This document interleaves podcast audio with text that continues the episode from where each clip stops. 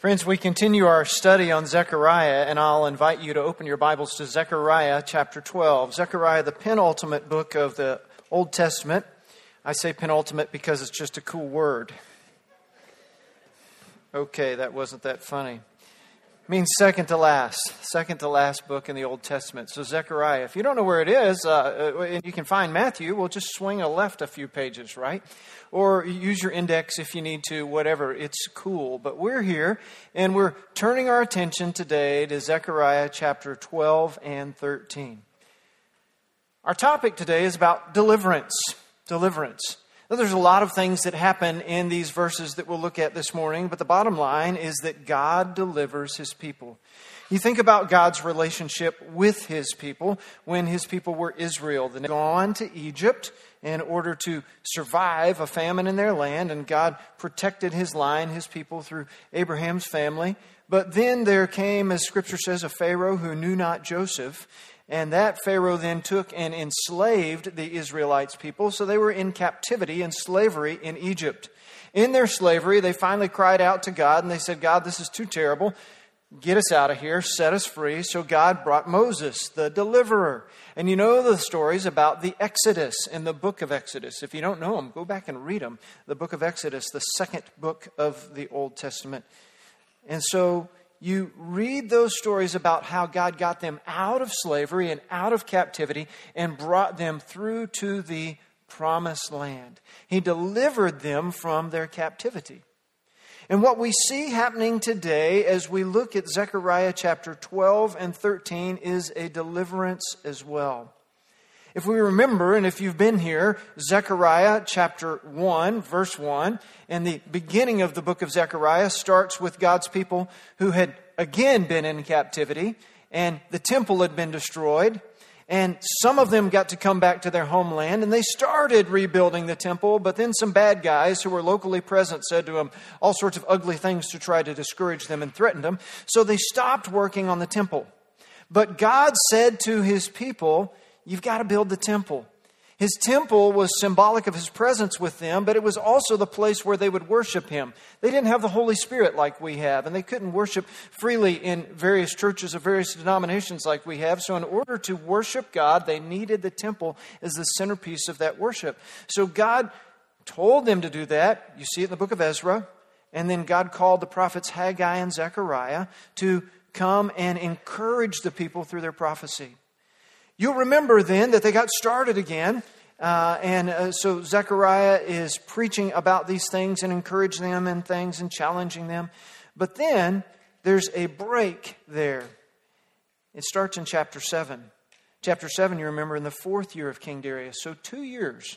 Two years had gone by since the beginning of the book of Zechariah. And you have this chapter 7 and 8, and then in verse chapter 9, an oracle.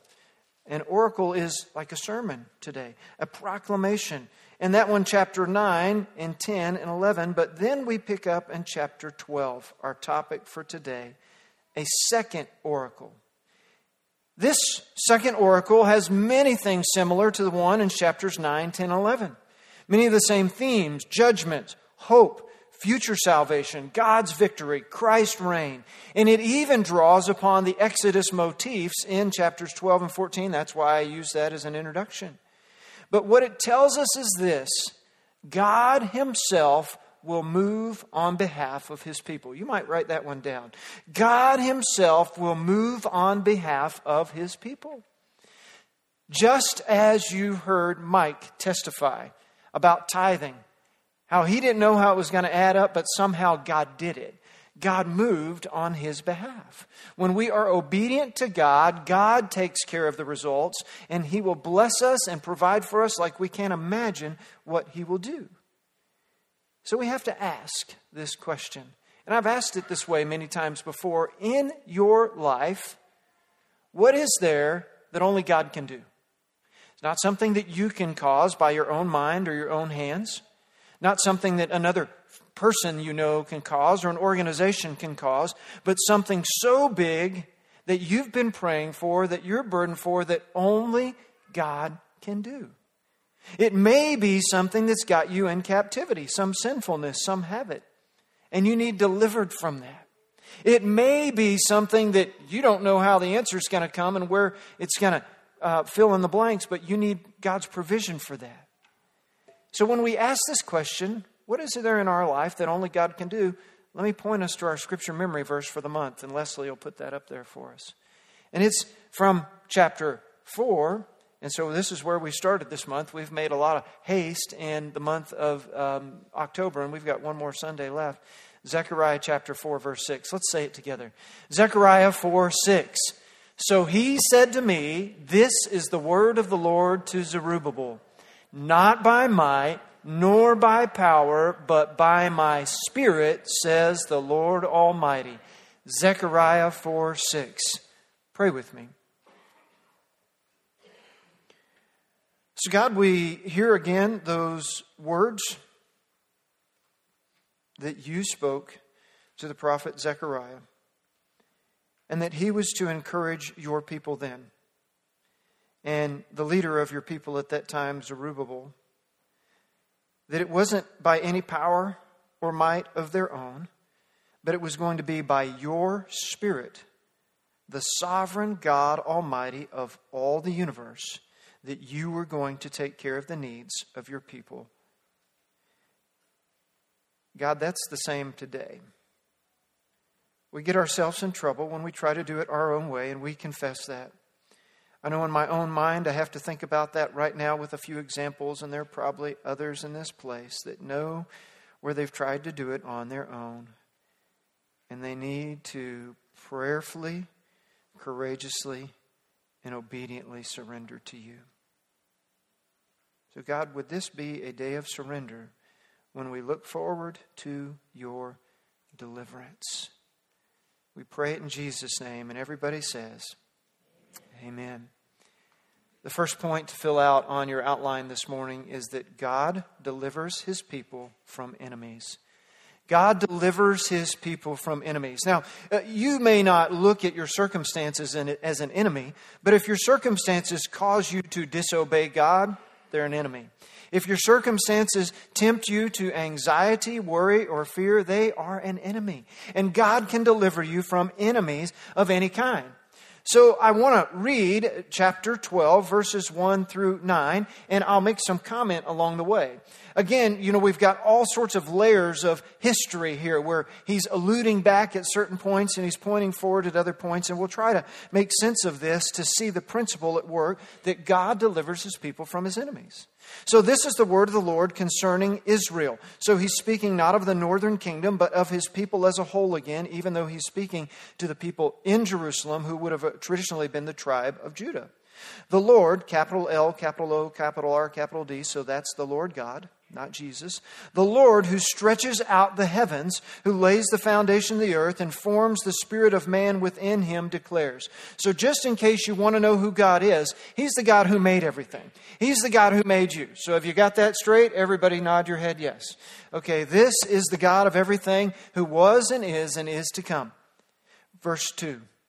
I am going to make Jerusalem a cup that sends all the surrounding peoples reeling only place in the Old Testament where there's a phrase, anything like this. Matter of fact, this phrase, a cup that sends people reeling. In other words, when they drink this cup, it's going to be like they get sick and they've got to run out because they're going to throw up or something, right? It, it tears them up on the inside or it makes them nauseous or sick. So immediately you have this crazy kind of word picture that God's going to make Jerusalem like a cup that makes other nations sick. What do you think it means? It means, well, we're going to find out here. Look, Judah will be besieged as well as Jerusalem. Ah, here's a key to what it means. So, other nations are going to come against God's people, the capital city of Jerusalem, the nation of Judah. So, other nations are going to come against them, and look what it says. On that day, when all the nations of the earth are gathered against her, I will make Jerusalem an immovable rock for all the nations. So, you got it? You see, he's talking, and when he uses this phrase on that day, the phrase on that day is used 16 times in chapters 12 and chapters 13. Does anybody know what a phrase on that day means in the Bible? What day are they talking about? The day that Christ returns, right? They're talking about end times. It's eschatology. So even though he's talking a long time ago now for us, He's talking about the day that other nations will come and attack God's people in Jerusalem in the future, a day that's even future for us when Christ returns to take his people to heaven. Say, all who try to move it will injure themselves. Into verse 3. On that day, I will strike every horse with panic and its rider with madness, declares the Lord. Well, we're thinking, well, this is a modern time. There's not horses and riders and warfare. Well, it's, you know, symbolic, right? Think about what could happen and what that would look like with modern weapons of warfare. Verse 5. Then the people of Jerusalem, oh, excuse me, then the leaders of Judah will say in their hearts, The people of Jerusalem are strong because the Lord Almighty is their God. In other words, they don't have any fear. Go on, verse 6. On that day, there's that phrase again, I will make the leaders of Jerusalem like a fire pot and a wood pile, like a flaming torch among the sheaves. They will consume right and left all the surrounding peoples, but Jerusalem will remain intact in her place. You get the idea of this picture, a cup that will send the other nations reeling? In other words, nobody's going to be able to come against Jerusalem. Nobody's going to be able to stand against God's people. God delivers his people from their enemies, even though all the nations come against them. How many of you have felt like not just one, but everything in your life is going wrong at one time? I mean, you're like, how can it get any worse than this? How much further down can I go? God, what are you up to? And maybe it's that God's trying to show you the thing that he's talking about in Zechariah chapter 12 that circumstances are so bad, but He's so big. Everything's coming against you, but He is for you. Can I get an amen? On that day, verse 8, the Lord will shield those who live in Jerusalem so that the feeblest among them will be like David, and the house of David will be like God, like the angel of the Lord before them. On that day, I will set out to destroy all the nations that attack Jerusalem. Now, if you didn't get it before, you get it clearly there at the end of verse 9. He's saying, Nobody's coming against you. Even weak people are going to be strong people. Even feeble minded people are going to be wise people. My people, nobody's going to be able to stand against them because I stand for them. God's deliverance is coming for his people. God is a shield. You think back to Exodus, in Exodus chapter 14. The Egyptian army is chasing God's people. I mean, they don't have chariots, they don't have horses. They're walking along with their carts and their donkeys and their oxen and whatever they could carry as they're trying to move out of the land. So they're not moving fast. And God's people look back and they see the clouds of dust from the Egyptian chariots and they say, okay, gig is up. We're dead. And God says, You know that pillar of fire I put in front of you to lead you by day? I'm going to put it behind you to be a rear guard. I'm going to freak these people out. They're not going to get you because I'm for you. I'm going to deliver you. Read Exodus, right? God cares for his people. Your question of application on that first point asks How has God strengthened me?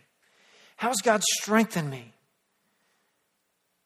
The reason I ask that question in this is because of what you saw in verse 7, 8, and 9.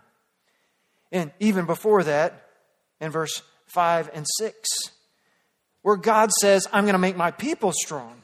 So it's not just that I'm going to do supernatural things to the enemies that come against my people, but my people will have a part in defending themselves.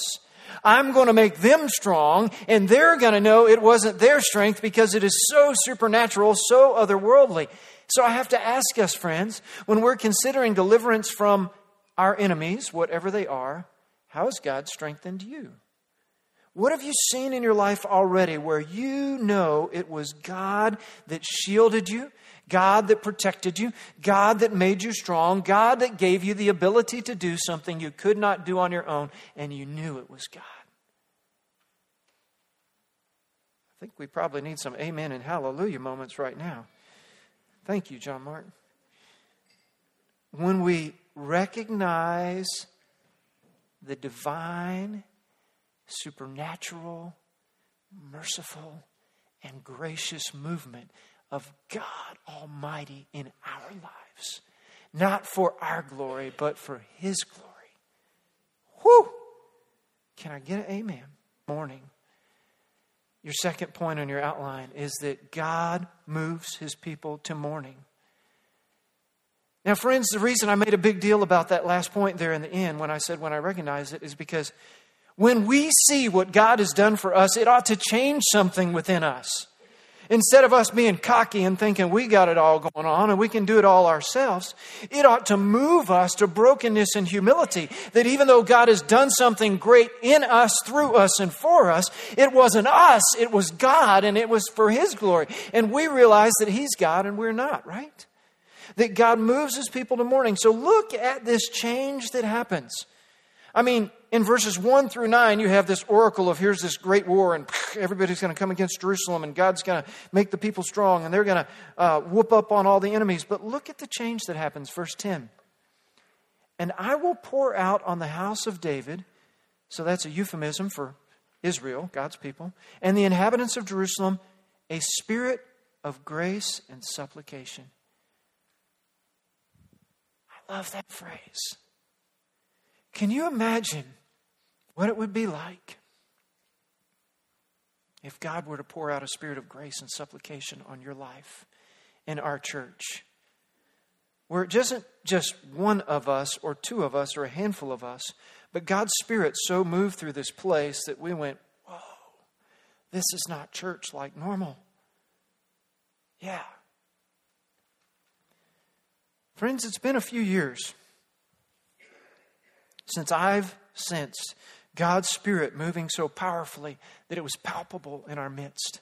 I see it in individuals here, but I'm talking about as a whole, where God's Spirit comes down on this place and we know something different happened when we gather together for a prayer meeting or a worship service. Can I ask you, can I beg you to pray with me that God would do that for us again? That this church body would be so filled with God's Spirit that we can't help it when we come together. What is that going to look like? You'll know it when you see it. When God spills over the spirit of grace and supplication. So look at what happened to Israel there. They will look on me, the one whom they have pierced, and they will mourn for him as one who mourns for an only child, and grieve bitterly for him as one who grieves for a firstborn son. We have a few sweet families in our church that have lost babies.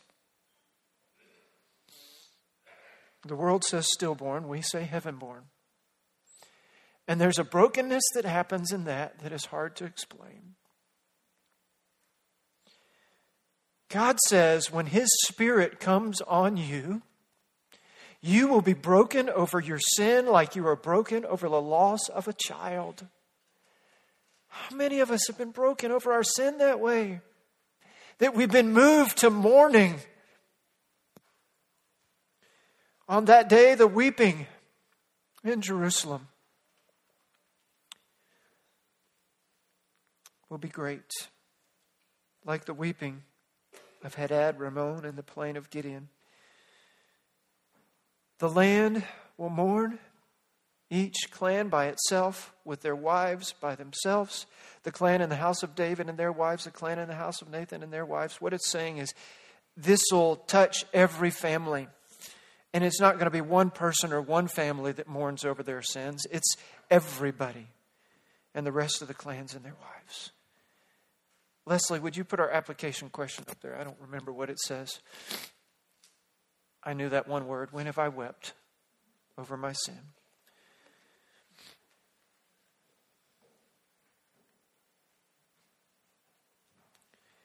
Not just felt bad, not just felt guilty because I was caught, but broken, weeping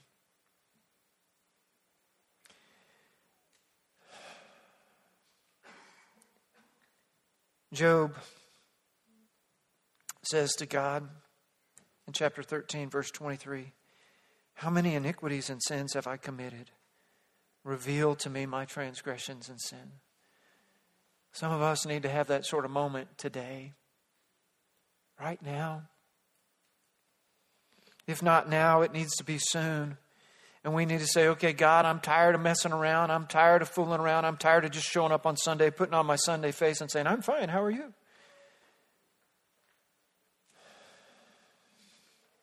Psalm 78 32 says, Despite all this, they kept sinning and did not believe his wonderful works. Now, you have to go back and read chapter 78 or Psalm 78 to see what all this means. But let me summarize for our context here. Despite sitting in Pastor Aaron's sermon where he preaches on Zechariah 12 that clearly calls us to brokenness and mourning over our sin, we keep on sinning. You can sit here and listen to me today, and you can make a choice right now. Some of you already have that you're not going to repent because you're worried what people will think. You're worried how it will change your life. You're worried what God will do if you get honest with Him. So you would rather just sit there and think about anything else than about the Holy Spirit convicting you of your own sinfulness right now and being moved to mourning over your sin.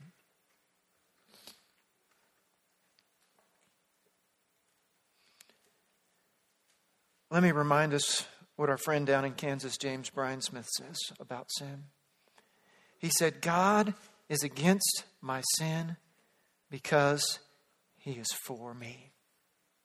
God is against my sin because he is for me. That's tweet worthy right there. That's easy. God is against my sin because he is for me. God is not telling us to confess our sin because He's angry at us, because He hates us, because He wants to hurt us, but because He loves us. And He loves us so much, He won't let us stay in our sinfulness. And He wants us to be broken and mourning and weep over our sin in order that we might feel the full extent of His love for us.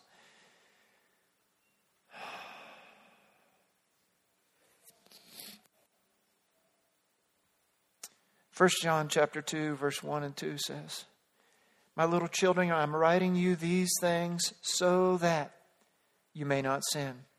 But if anyone does sin, we have an advocate with him, the Father, Jesus Christ, the righteous one.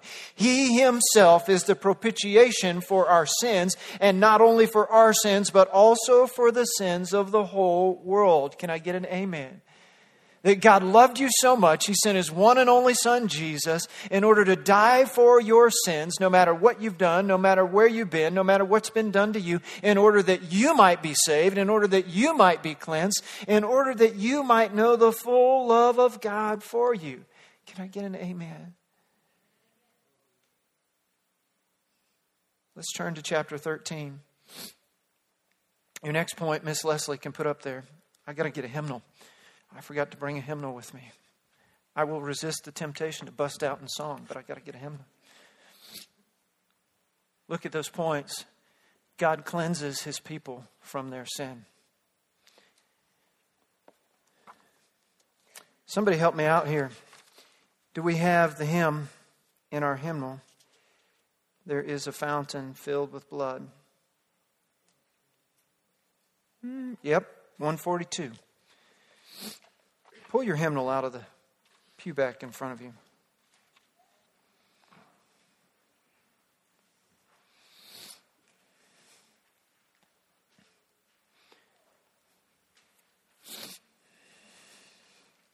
Let me read the scripture. On that day, there's that phrase again when Christ comes back. On that day, a fountain will be opened to the house of David and the inhabitants of Jerusalem to cleanse them from sin and impurity. The hymn I just asked you to turn to, 142, There is a Fountain, is about this scripture verse, tied in with lots of others, but that's where the Genesis came from. William Cowper, who wrote the hymn, says so. Verse 2 On that day I will banish the names of the idols from the land. And they will be remembered no more, declares the Lord Almighty. I will remove both the prophets and the spirit eh, of impurity from the land. And if anyone still prophesies, his father and mother to whom he was born will say to him, You must die because you have told lies in the Lord's name. When he prophesies, his own parents will stab him. Okay, pretty gruesome. What he's saying is false prophets are going to be called out. God's people will be so pure that they'll be able to see when a prophet's telling them a lie. On that day, every prophet will be ashamed of his prophetic visions. He will not put on a prophet's garments. There were certain clothes that they wore, uh, or an hair in order to deceive. Of hair, excuse me, not hair. He will say, I am not a prophet, I am a farmer. The land has been my livelihood since my youth. In other words, the guys who are false prophets are going to lie about being prophets because they don't want to be killed. If someone asks him, What are these wounds on your body? he will answer, The wounds I was given by the house of my friend. In other words, he escaped from someone trying to beat up on him. He's lying about it. But let's go back to verse 1. There's a fountain. God cleanses his people from his sins. William Cowper had suffered from a severe depression since the death of his mother when he was six years old. And even though he was an intelligent man and he was applying to the bar to be a lawyer, at the prospect of his final examination, he had a nervous breakdown.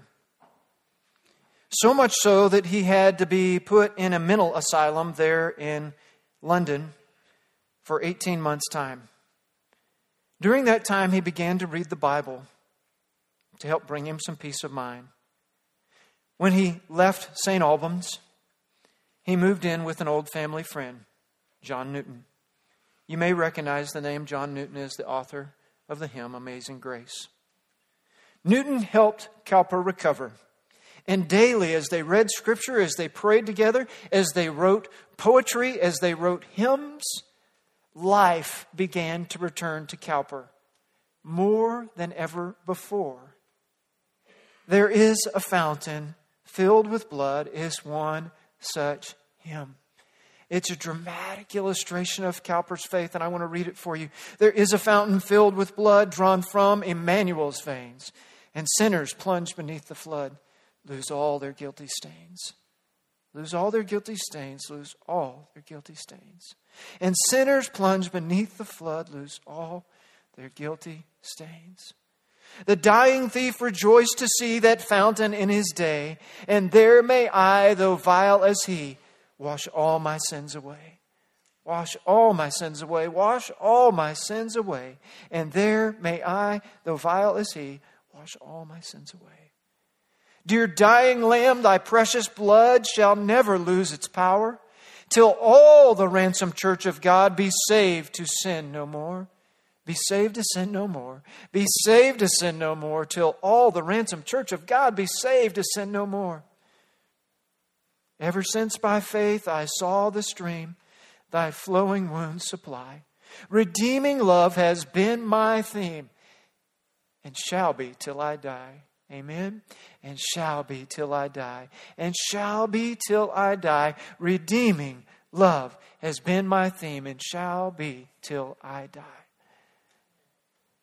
Cowper knew, I pray you know, that the blood of Jesus takes away the sins of the world. And that if you haven't already trusted Christ as your personal Savior and Lord, you would do that today, confessing that you are a sinner, trusting Christ to save you from your sins, and setting you free that you might be clean. Our application question there asks How has God purified me? How's God purified me? Jeremiah 33 8 says, I will cleanse them from all their iniquity by which they have sinned against me, and I will pardon all their iniquities by which they have sinned against me. Psalm 51 2. Wash me thoroughly from my iniquity and cleanse my sin. 1 John 1 9, if we confess our sin, he is faithful and just to forgive us and cleanse us of all unrighteousness. Titus 3 5. He saved us not because of righteous things we had done, but because of His mercy. He saved us through the washing of rebirth and by renewing by the Holy Spirit. John Mark worked on that one for Awana just this week. Titus 3:5. If you don't know it, write it down, memorize it. Titus 3:5. God has purified you. I hope you know it. I hope you can write it down. I hope you don't just look at this question and say, "Okay, I filled in the blank purified. What's next on the outline, Pastor Aaron?" Let's move to your fourth point. God refines his people for himself. Chapter 13, verse 7, 8, 9. It resumes the shepherd motif of chapter 11, referring to God as a shepherd. And we know that Jesus is called the Good Shepherd from the New Testament. It says, Awake, O sword, against my shepherd, against the man who is close to me, declares the Lord Almighty. Strike the shepherd, and the sheep will be scattered, and I will turn my hand against the little ones. And the whole land, declares the Lord, two thirds will be struck down and perish, and yet one will be left in it. This third I will bring into the fire. I will refine them like silver and test them like gold. They will call on my name, and I will answer them. I will say, They are my people, and they will say, The Lord is our God. This is a picture of God refining, of taking all those that call him in two thirds, being no more, killed, but one third being his people. That doesn't mean the other two thirds are going to hell.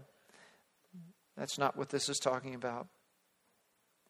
This is a picture of God purifying of God demonstrating for others to see his righteousness. So let's look at your final application question.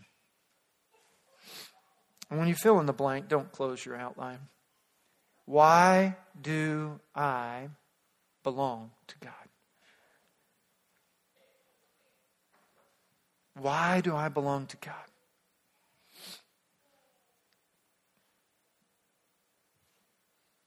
Because he called us, right? Because we trusted Christ, right? Write down Philippians 2:13. It is God who works in you to will and to act according to his good purpose. God works in you to call you to himself. Write down Ephesians 2 4 and 5. But God, who is rich in mercy, because he loves us so much, even though we were dead in our sins, he gave us life and raised us from the dead. It's by grace you've been saved through faith. That's Ephesians 2, 4, and 5. I kind of mixed up two translations, pardon me. 1 John 5, 1. Everyone who believes in Jesus has been born of God, and everyone who loves the Father. And everyone who loves the Father loves whoever has been born of him. I belong to God because God loved me. He called me and He gave me Jesus as a way to make a relationship with Him. So when I think about God's deliverance in my life, I need to lay it on that foundation. That it's God's invitation to me to trust Christ as my Savior. It's God's grace on me to give me Christ as a Savior. It's God's mercy for me that wipes away all my sins. And what should my response be? Humility before God, brokenness over my sin. Because I've allowed the sovereign God of the whole universe to purify me. Let's pray.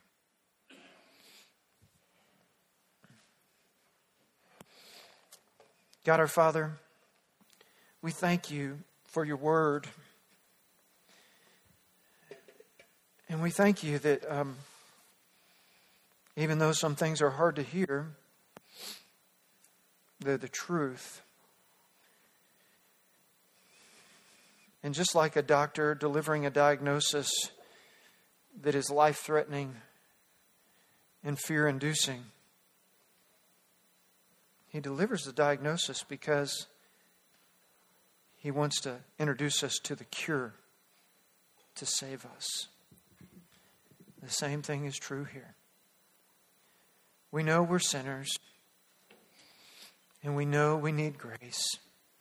We know we can't do it on our own. So, God, we come before you humble. We pray that your Holy Spirit would move in each and every life. We pray that you would move and save those who have yet to trust Christ as their Savior. Purify those of us who have trusted Christ but have allowed some sinful habit or ongoing sinful lifestyle to cloud who we are in you. God, we beg of you. In Jesus' name. Amen.